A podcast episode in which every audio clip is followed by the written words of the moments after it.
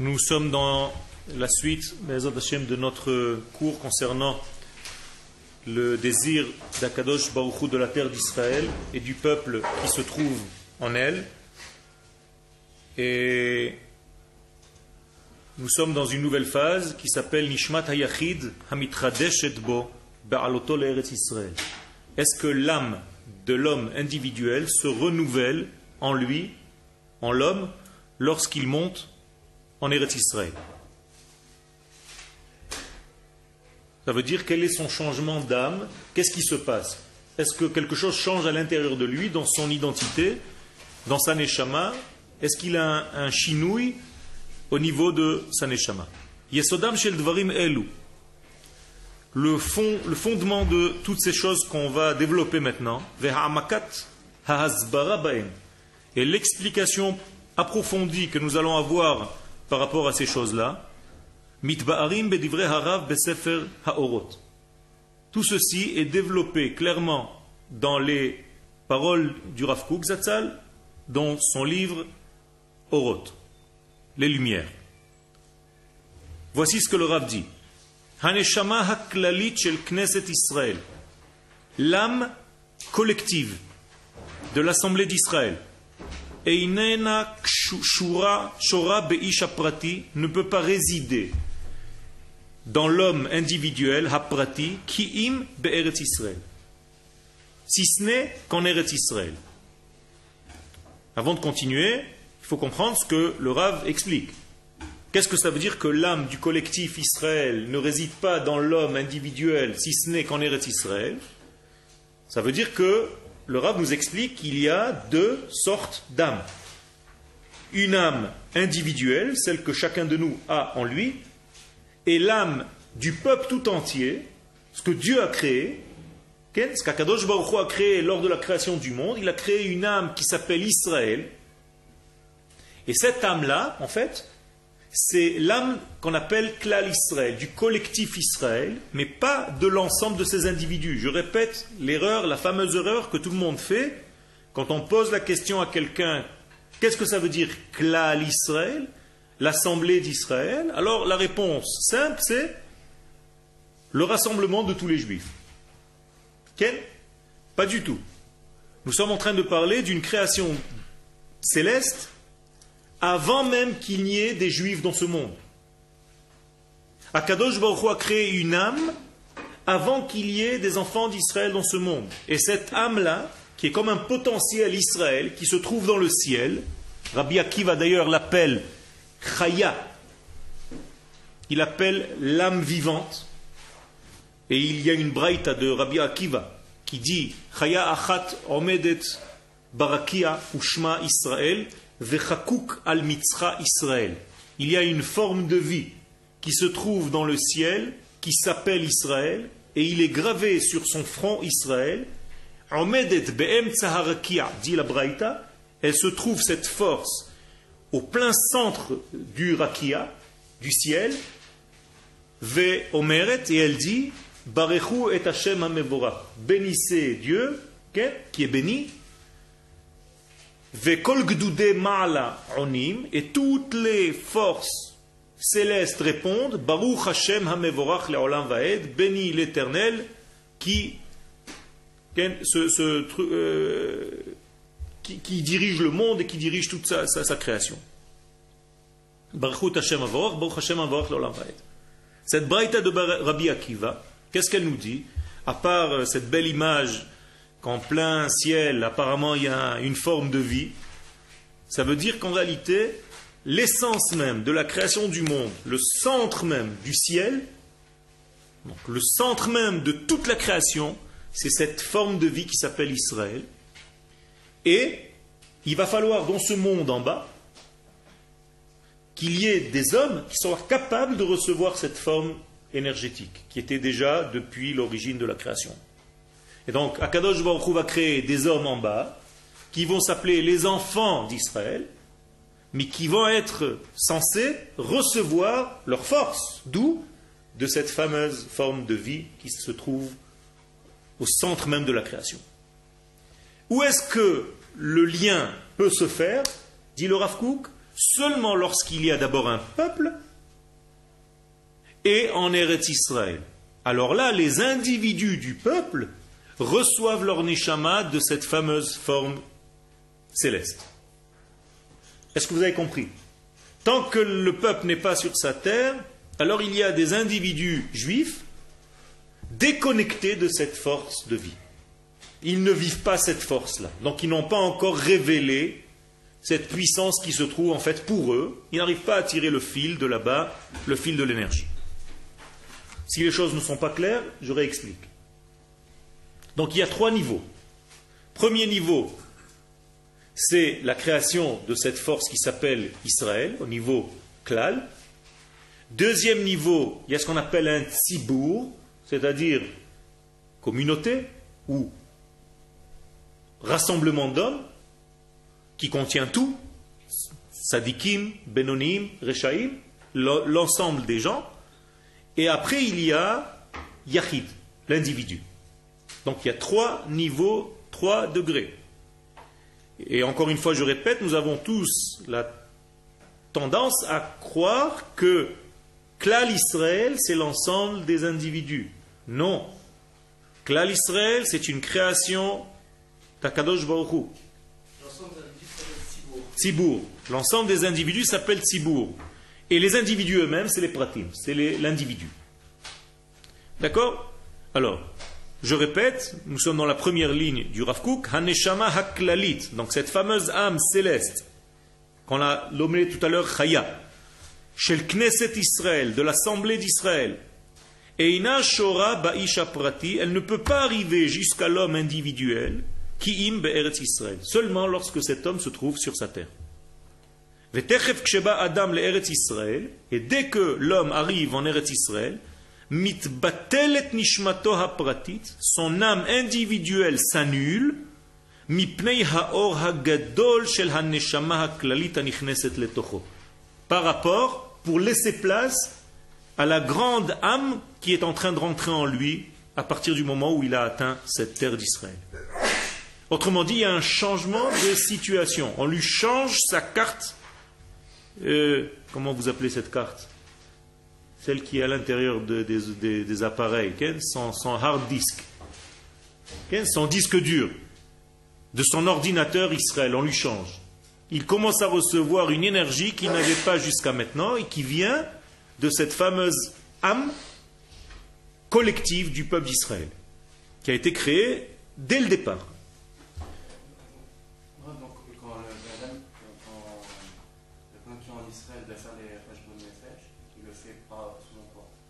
Alors,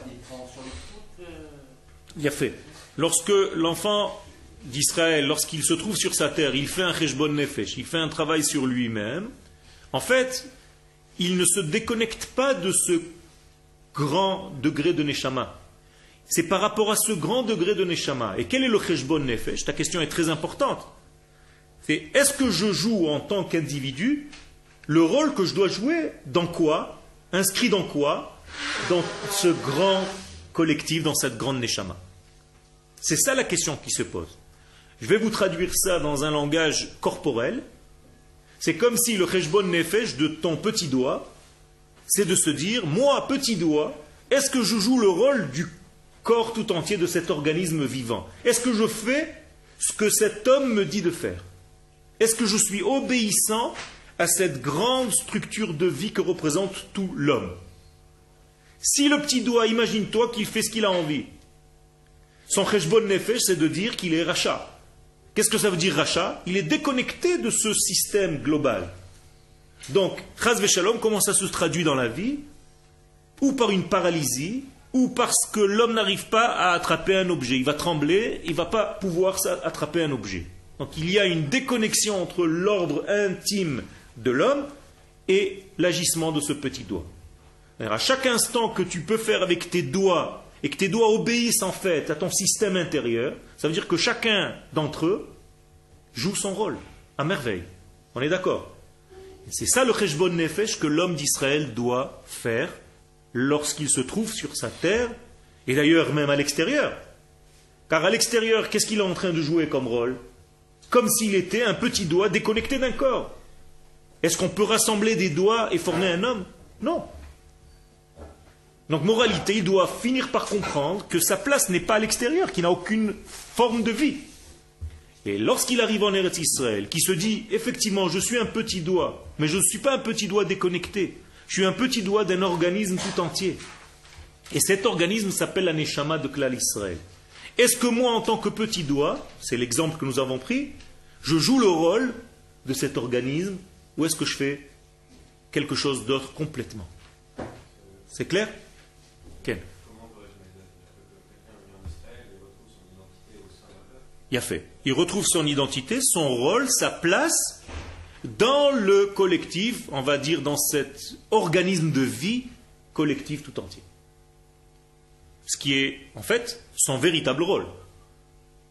Euh, si je reviens à l'exemple de tout à l'heure, il est inconcevable qu'un des membres du corps fasse ce qui lui vient.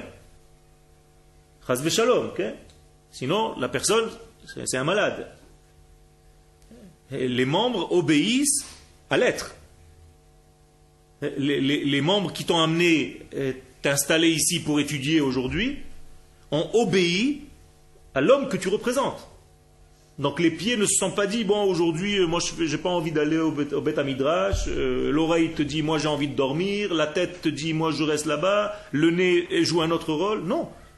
Tout le monde, tous les éléments sont différents les uns des autres, car les membres du corps sont différents les uns des autres, il n'y a aucun qui ressemble à l'autre, mais tout le monde joue le même rôle, c'est-à-dire, il s'inscrit dans une forme globale de la conduite, de la direction globale de l'être tout entier. On est d'accord?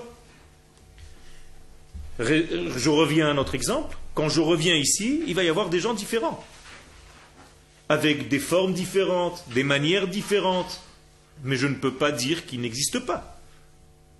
Je vais les respecter et je vais dire que moi, je représente un des membres du corps et lui représente un autre membre du corps. Et parfois, on va un petit peu se ressembler parce qu'on va avoir plus ou moins les mêmes quipotes, la même façon de penser. Ça veut dire qu'on fait partie du côté droit de ce corps humain. Mais il y a aussi un côté gauche.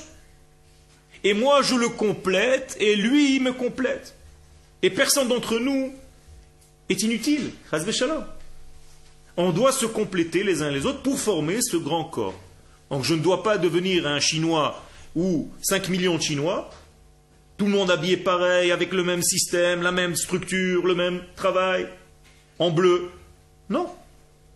On a chacun son éclairage, sa manière de véhiculer le même degré de ce grand corps, avec le rôle que chacun doit jouer. De la même manière que le doigt doit écrire, et qu'on ne va jamais demander à un cœur d'écrire une lettre, ce n'est pas le rôle du cœur, mais on va dire au cœur de participer à l'écriture de cette lettre pour mettre un petit peu de cœur. Et l'esprit va coordonner mon système, et lui aussi va participer, et mes yeux vont voir où j'écris pour ne pas sauter de ligne. Et mon odorat va jouer son rôle parce que s'il y a le gaz qui marche en même temps, je suis en danger. Et mes pieds vont m'amener à l'endroit où je dois écrire cette lettre. Et mes oreilles vont entendre ce que je dois faire pour écrire cette lettre. Chacun va jouer son rôle. Mais celui qui va écrire, finalement, c'est les doigts, la main. Donc on n'a jamais demandé à un des membres de jouer le rôle de l'autre. Chacun a son rôle. La même chose dans ce, collectif. Je reviens à l'idée clé de ce qu'on vient de dire, c'est que s'il n'y a pas l'âme globale qui se dévoile, c'est parce qu'il y a une maladie. Et quelle est cette maladie? C'est que nous n'avons pas l'âme globale du peuple d'Israël qui se dévoile, car elle peut se dévoiler, nous révèle le Rav Kook, il prend ses sources dans la Kabbalah, que en Eretz Israël. Le Zohar dit clairement que c'est en Eretz Israël que l'âme du peuple qu'Akadosh Baruch a créé peut se dévoiler dans l'individu. Donc dans le petit doigt ou dans l'oreille ou dans l'œil que je représente, que chacun de nous représente. Moralité en Eretz Israël, nous sommes liés à notre collectif. Donc nous sommes faisant partie d'un corps très grand qui s'appelle la Neshama de Israël. Et chacun de nous doit retrouver le rôle qu'il doit jouer. dans ce grand corps. Toi, tu vas jouer le rôle de tel membre du corps, et lui va jouer le rôle d'un autre membre du corps. Et tous les deux, vous vous complétez, il n'y a pas un qui est contre l'autre, on n'a jamais vu deux mains qui se bagarrent entre elles. Elles savent toutes les deux qu'elles font partie du même système. Ok? Et si par mégare tu t'es coupé et que la main droite a coupé la main gauche, il est inconcevable que la main gauche se venge et dise Moi je vais couper la main droite. On n'a jamais vu une chose pareille. Tout le corps se met à penser l'endroit blessé parce que tout le monde a un intérêt global, collectif, pour cet endroit qui a été blessé. Alors que nous, aujourd'hui, qu'est-ce qu'on fait? Quand un pense autrement que moi, qu'est-ce que je fais? Je le descends. Et pour se venger, qu'est-ce qu'il fait? Il me descend. Moralité, on est en train de se tuer, c'est comme un suicide, parce qu'on n'a pas compris que nous faisons partie d'un grand système avec différentes facettes. Ok? Donc là, il cite le chesed de Abraham que je vous ai déjà cité, chez Habal Eretz Israël, qui dit dans son livre Chesed de Abraham, celui qui vient en Eretz Israël, mitralefet nishmato balayla harishon ba'aretz. Son âme se change. On lui change son âme la première nuit de son séjour en Eretz Israël. Vehu mekabel neshama chadasha yoter. Et il va recevoir une nouvelle âme supérieure beaucoup plus supérieur que ce qu'il avait jusqu'à maintenant. Alors le Rav pose la question Mahi tosefetzo Qu'est-ce qui est supérieur? En quoi elle est supérieure? Qu'est-ce qu'on va lui rajouter? Est-ce qu'on peut rajouter des degrés d'âme? Comment ça se passe quoi? C'est, des kilos? J'avais 5 kilos de Neshama, maintenant j'en ai 10 Comment ça se mesure? Comment ça se pèse?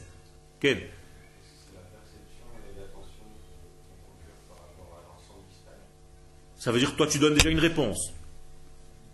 À cette question. Tu essayes de suggérer une question, tu te dis c'est une autre manière de comprendre par rapport à comment je m'inscris dans ce grand peuple. Une autre perception.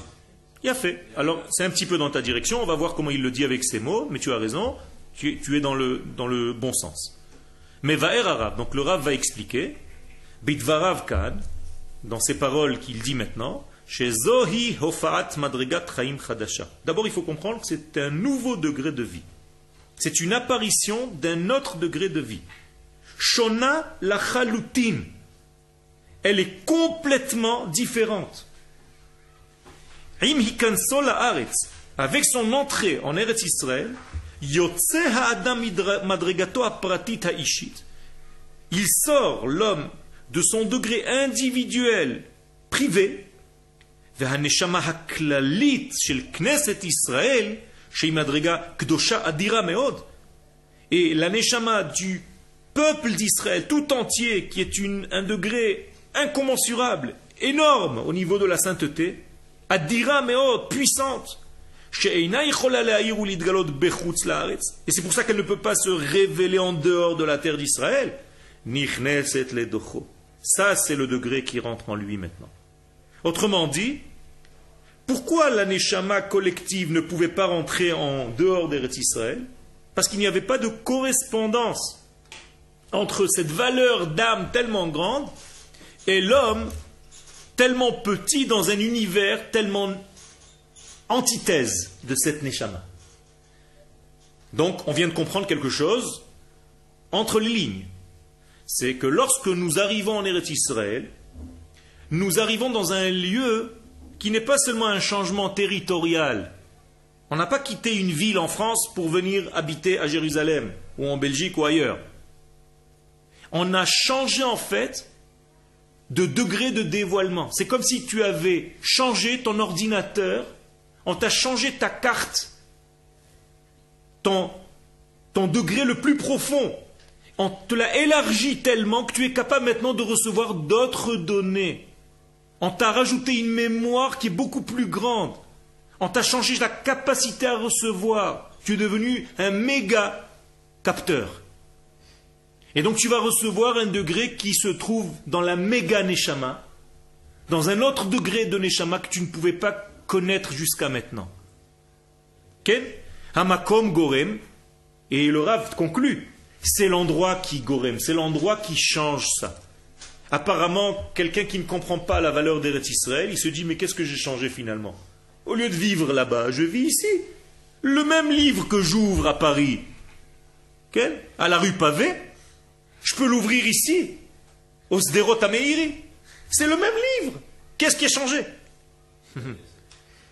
Le problème, c'est que là-bas, tu, roulais avec, euh, je ne sais pas comment ça s'appelait avant, avant les DSL, avec le Minitel, ou un, Ken, et, maintenant tu es dans un, Internet avec 100, euh, 100 mégas, je sais pas quoi. C'est un autre niveau. Même la, comparaison que je viens de faire maintenant, elle n'est même pas valable. Tellement c'est différent, on passe dans un autre degré. Et le Rav conclut, et ça, ça, fait peur, parce qu'on ne comprend pas. Hamakom Gorem. Sache que l'endroit, c'est lui qui est responsable de ce changement. Parce que toi, tu as une tendance à négliger l'endroit. Pourquoi? À qui tu vas donner la priorité? À la Torah que tu étudies. Mais quelle importance où je l'étudie, cette Torah? C'est les mêmes livres. J'ouvre une Gemara là-bas, je l'ouvre ici, c'est pareil. Pas du tout. L'endroit sur lequel tu étudies cette Gemara va changer complètement ton ouverture d'esprit. Tu ne vas plus réfléchir comme tu réfléchissais là-bas, car ici tu as reçu une nouvelle forme de réflexion, de données, la donnée du peuple. Tu n'es plus dans une donnée individuelle avec une petite réflexion individuelle entre toi et tes petits copains. C'est difficile à comprendre. Ça, c'est ce qu'on appelle de la Kabbalah. On a reçu ça de nos maîtres, du Rabbi Shimon Bar Yochai à la Vachalom, qui nous dit ça, c'est un changement qui s'opère. C'est pour ça qu'Adosh a prévu cette terre pour le peuple, c'est tout. C'est pas pour nous mettre dans un camp réfugiés, tous en même temps, dans un même endroit. On aurait pu le faire à Sarcelles ou en Ouganda. La terre sur laquelle nous sommes, c'est une terre qui correspond à notre nature profonde. Et donc elle va révéler en nous la capacité à devenir des capteurs selon notre vrai degré de capteur. Et pas des mini-capteurs. On va devenir seulement maintenant, on va commencer à jouer notre vrai rôle dans le monde.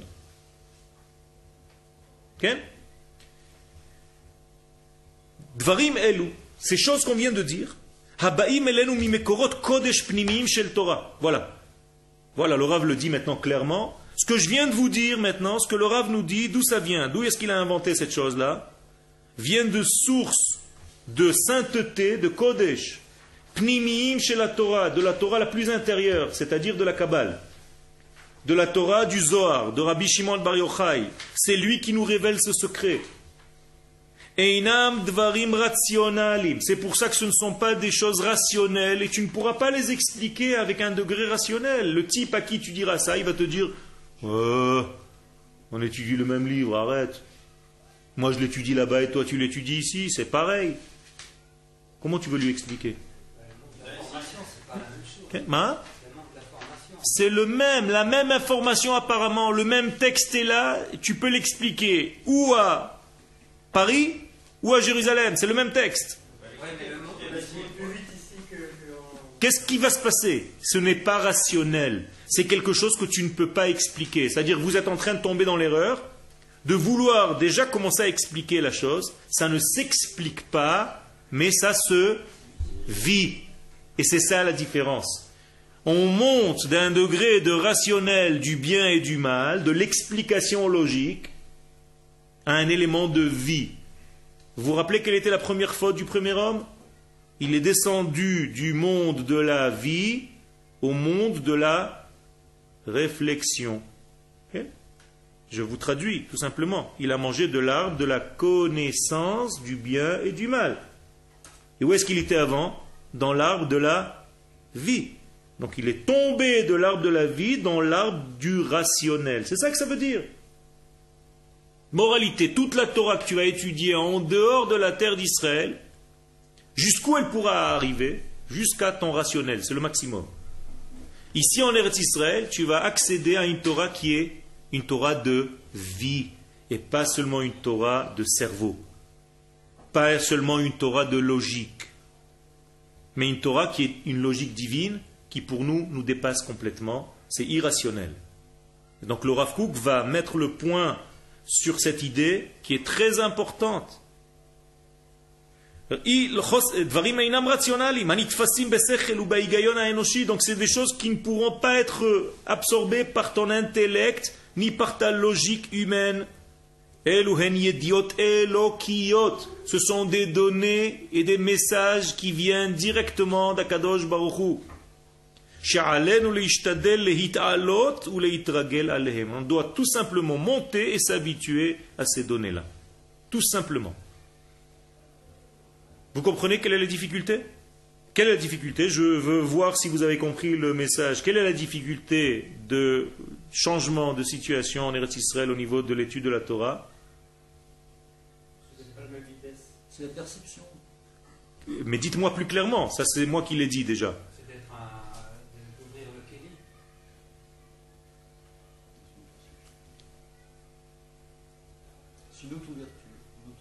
C'est une annulation du degré logique. Vous avez compris? Tant que tu restes logique dans ta Torah, seulement logique, tu es encore dans une forme de Torah de Chutz La'aretz. Dès que ta Torah devient une Torah de vie, qui dépasse la logique, qui dépasse l'entendement, tu es déjà dans une autre forme de Torah qui s'appelle Eretz Israël. C'est pour ça qu'Eretz Israël, Comment s'appelle-t-elle dans le langage biblique? Quel est le nom d'Eretz Israël? Eretz Canaan. Traduction? Canaan. Quand c'est marqué dans vos traductions? La terre de Canaan. Qu'est-ce que c'est Canaan? C'est le nom de quelque chose. Vous avez jamais posé la question? Knaan, ça vient du mot hikana en hébreu. Quelqu'un d'entre vous parle assez bien l'hébreu? Non. Loliknot, le hikana. Qu'est-ce que ça veut dire? Se soumettre. Donc c'est la terre où tu dois te soumettre. Comme son nom l'indique, te soumettre, te mettre sous. Sous quoi? Sous l'influence d'Akadosh Baruch. C'est un autre degré. Mais tu ne dois pas limiter ta Torah à ta logique. Il y a une Torah qui va dépasser ta logique et tu devras monter à ce niveau-là et l'accepter. Car si toute ta Torah est justement un degré de compréhension, où seront tes limites en fait? Par ton cerveau. Il a fait, exactement, tu limites ton étude à quoi? À ton cerveau. Donc tu n'auras pas une Torah de vie, tu auras une Torah, une Torah de cerveau, une Torah logique, rationnelle, et c'est à ça que voulaient nous réduire les, les Grecs les Grecs voulaient nous annuler la Torah qui n'était pas logique et voulaient nous descendre à une Torah qui était logique. C'est pour ça qu'ils ont traduit la Torah en grec. Et la Torah en grec, ça change tout. Puisque c'est déjà une traduction. Donc si c'est une traduction, c'est déjà une trahison, puisque tu l'as limité à ta traduction.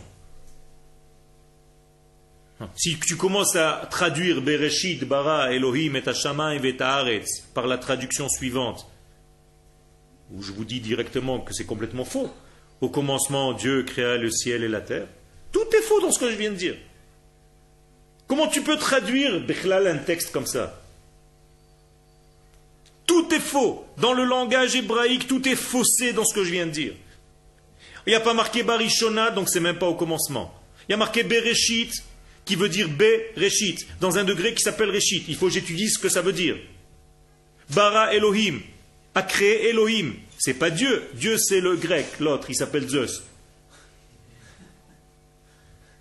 C'est lui qu'on appelle Dieu. Deus. C'est Zeus. Alors, jusqu'à maintenant, vous parlez d'un Dieu grec. C'est lui qui a créé le monde. Et quelle est la différence entre Elohim et Yud Kevav, qui est le tétragramme? Tu finis plus. Et Hashamaim, qu'est-ce que ça veut dire et? Et. Ça n'existe même pas en français. Et. Hashamaim ve et haaretz. Qu'est-ce que c'est Hashamaim C'est quoi le ciel? Où ça commence le ciel? Un millimètre après la terre Deux millimètres? Ou à un kilomètre au-dessus? C'est où le ciel? Et c'est quoi la terre? Eretz. Comprenez? Il n'y a plus rien qu'on peut traduire. Il faut tout simplement étudier. Ça devient une multitude de possibilités de traduction. Et il n'y a pas une seule qui peut venir dire moi j'ai raison. Donc tout est erroné déjà à la base. Pourquoi Tu l'as limité à un cerveau humain, à ta traduction à toi. Donc tu as trahi toute la Torah complètement. Moralité, on n'a même pas le droit d'étudier la Torah dans une autre langue que dans sa source. C'est très compliqué d'étudier la Torah en, espagnol ou en français ou en, latin ou en grec ou en, anglais. Qu'est-ce que ça veut dire?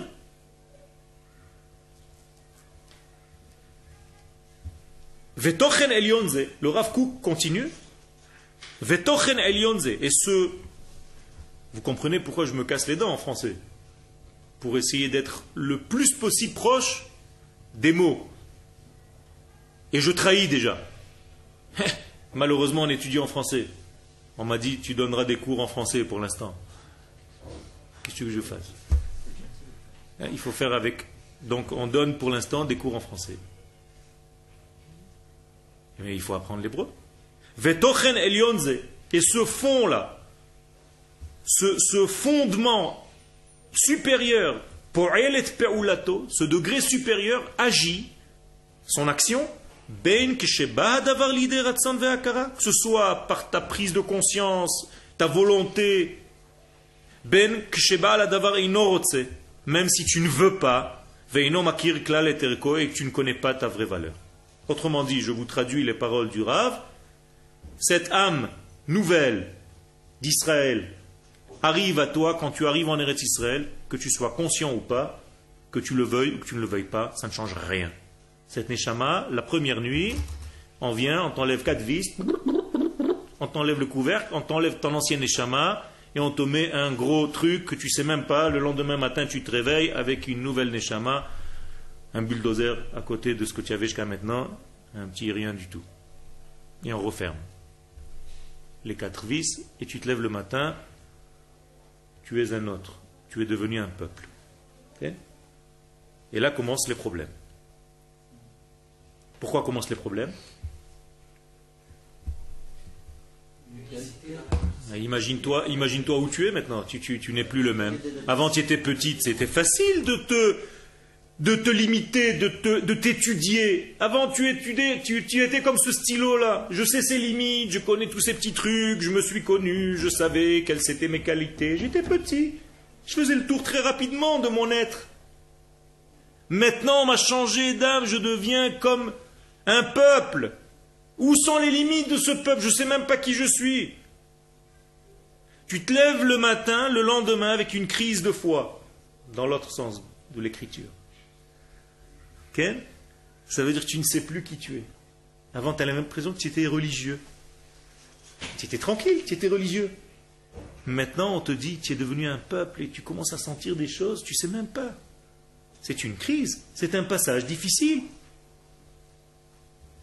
Car Et ça, c'est une loi qui ne dépend pas de ce que tu veux, de ce que tu ne veux pas, on ne te demande même pas ton avis. Dès que tu arrives en Israël, c'est ce qui se passe. Hein, ça, c'est un cours qu'on doit faire à des Olim Khadashim qui arrivent. Il faut qu'ils comprennent ça. Et donc le Rav nous dit, encore il remet une couche, ça ne dépend pas du tout de la connaissance, de ce que tu comprends, de ce que tu veux, de ce que tu ne veux pas. On ne te demande même pas ton avis, c'est comme ça. De facto, c'est une réalité. Nekuda, point à la ligne. Domé Adavar, la Neshama Hayetera Shora Shabbat. Il dit à quoi ça ressemble? Un petit peu on peut comprendre ça par la Neshama supérieure qu'on reçoit Shabbat. Dès que vendredi après-midi arrive, tu rentres dans le Shabbat, hop, il y a une nouvelle Neshama qui rentre en toi. Tu sais, tu ne sais pas, on t'a rien demandé. Le temps est arrivé, 4h15, c'est fini. Il y a une nouvelle Neshama qui est rentrée, tu ne sais même pas ce qui s'est passé, tu es dans un autre degré Shabbat. C'est exactement pareil. Est-ce que vous changez votre être le Shabbat par rapport au jour de la semaine? Vous, sentez qu'il y a un changement? Et Eh bien ce changement-là, il est encore petit par rapport à ce qui se passe pendant que vous faites le passage Paris-Tel Aviv.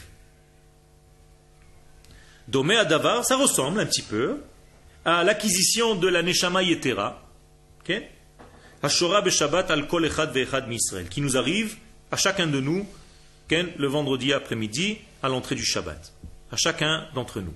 L'orak al et libo, pas parce que tu as été au mikvé, ou tu t'es préparé. Même si tu n'as pas été au mikvé, même si tu n'as pas été préparé, même si tu ne sais même pas que c'est Shabbat, tu as dormi toute l'après-midi parce que tu as fait un voyage qui était crevant, tu t'es levé, c'était déjà vendredi soir, il fait nuit, tu as déjà reçu une nouvelle Neshama malgré toi. Dans l'inconscience totale. Bien entendu, c'est mieux d'être conscient. Et, tout à l'heure, nous allons voir. Il vaut mieux étudier ce qui se passe. C'est-à-dire, je peux être au courant de ce qui m'arrive et étudier ce qui m'arrive. D'ailleurs, c'est ce qu'on fait maintenant. Donc,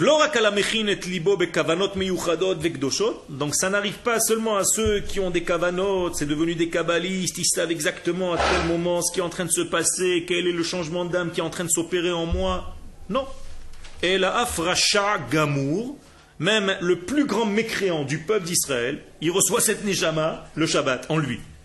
Mais Khalel Shabbat, même s'il monte en voiture et qu'il est en train de rouler pendant que cette neshama est en train de rentrer, au moment où la sainteté du Shabbat arrive, il monte à un autre degré. Il a passé d'un monde à un autre, le triangle des Bermudes. Il est passé dans une autre réalité. Alors vous allez me dire, mais on ne voit pas. Ici, il n'y a rien qui change. Il est toujours sur la même route avec la même voiture. Alors où, où s'opère ce changement? Au niveau de son intériorité. C'est très difficile à concevoir et à voir. C'est pour ça que le Rav nous parle de quelque chose qui n'est pas dans le rationnel. C'est dans l'irrationnel. Est-ce que vous étudiez de temps en temps une Torah irrationnelle? Ou est-ce que toute la Torah que vous étudiez n'est que rationnelle? Posez-vous la question. Il y a des gens, toute leur vie, n'étudient que la Torah rationnelle. Dès que tu les sors d'une Torah rationnelle et que tu leur parles de quelque chose que Dieu nous envoie, pas Dieu, parce que c'est Zeus, ou l'autre. Kakadosh Baruch nous envoie, ils se disent Ah, je suis perturbé, là, qu'est-ce qui se passe? Je ne comprends pas. Comme si tu devais tout comprendre et c'est seulement lié à ta compréhension. Quel orgueil Tu crois que tu peux comprendre la Torah qu'Akadosh Baruch nous a donnée? Tu comprends un degré de la Torah qu'il t'a donnée. Et je vais vous le prouver en hébreu. Pour ça, je vous disais qu'en hébreu, c'est tellement facile et tellement plus vrai d'étudier. Traduisez-moi Moshe Kibel Torah Misinai. Comment vous traduisez ça? N'ayez pas peur, hein? Je vous angoisse du coup. Moshe a reçu la Torah du Sinaï. Vous êtes tous d'accord? Au Sinaï. Tout est faux dans cette traduction. Parce que si Moshe avait reçu la Torah, comment on aurait dû dire en hébreu Ha Torah. Donc Moshe, il a reçu une Torah. Maintenant, de Sinaï, mi-Sinaï, ça veut dire mi-Sinaï,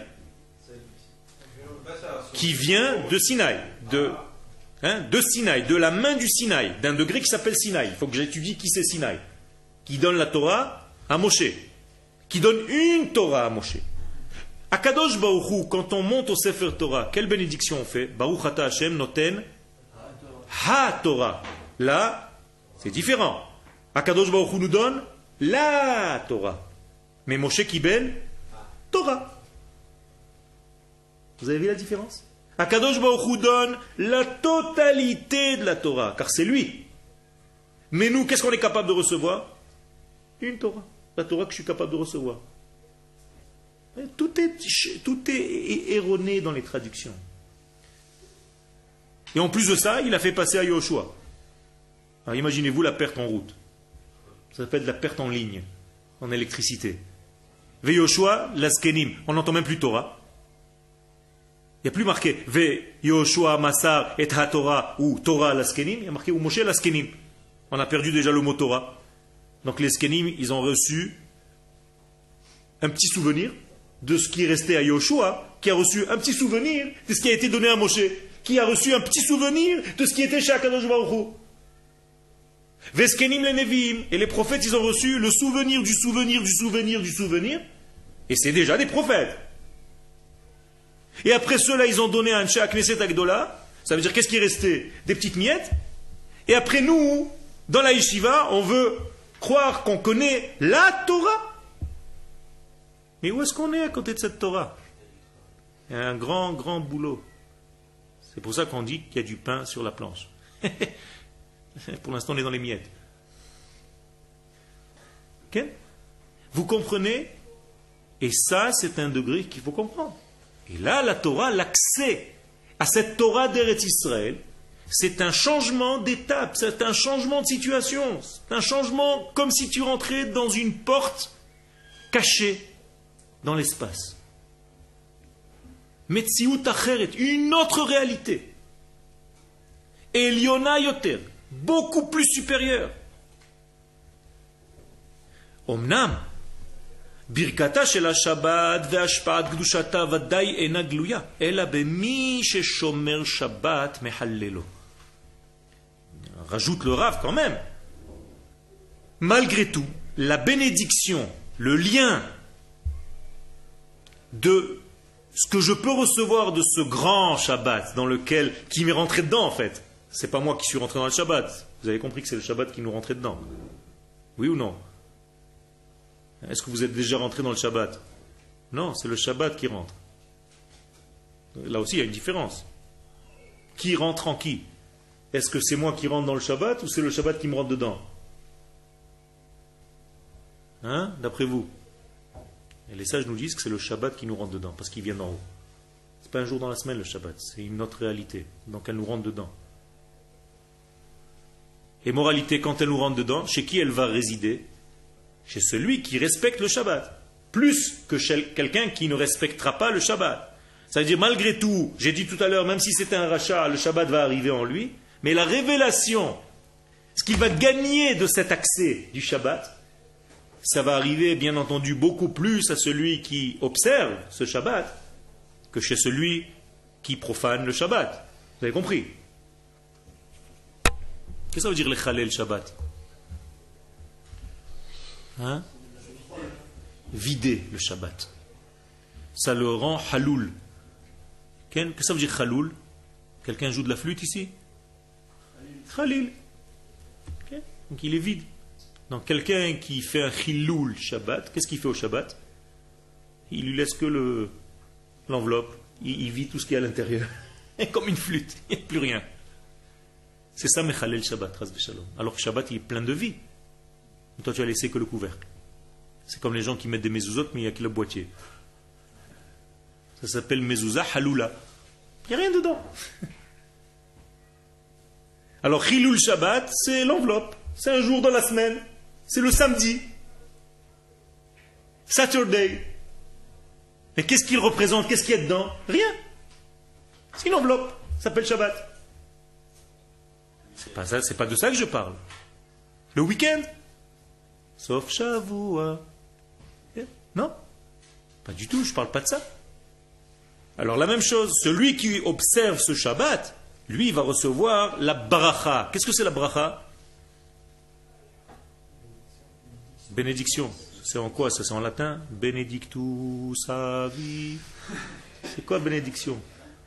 C'est une bonne parole. Bénédiction. La bonne parole. Je ne parle pas de ça. Je parle de bracha. Qu'est-ce que c'est bracha? Bracha, c'est lien. Lien. La traduction la plus appropriée à une bracha, c'est lien et pas bénédiction. On va passer aux ablutions. Shemishmo. Qu'Hachem nous préserve. Même Dieu, s'il peut nous préserver de ça, c'est bien. Aïe, aïe, aïe. Quelle souffrance. Hamechin Atzmo, 2000 ans d'exil, 2000 ans, ça nous a massacré le cerveau, massacré.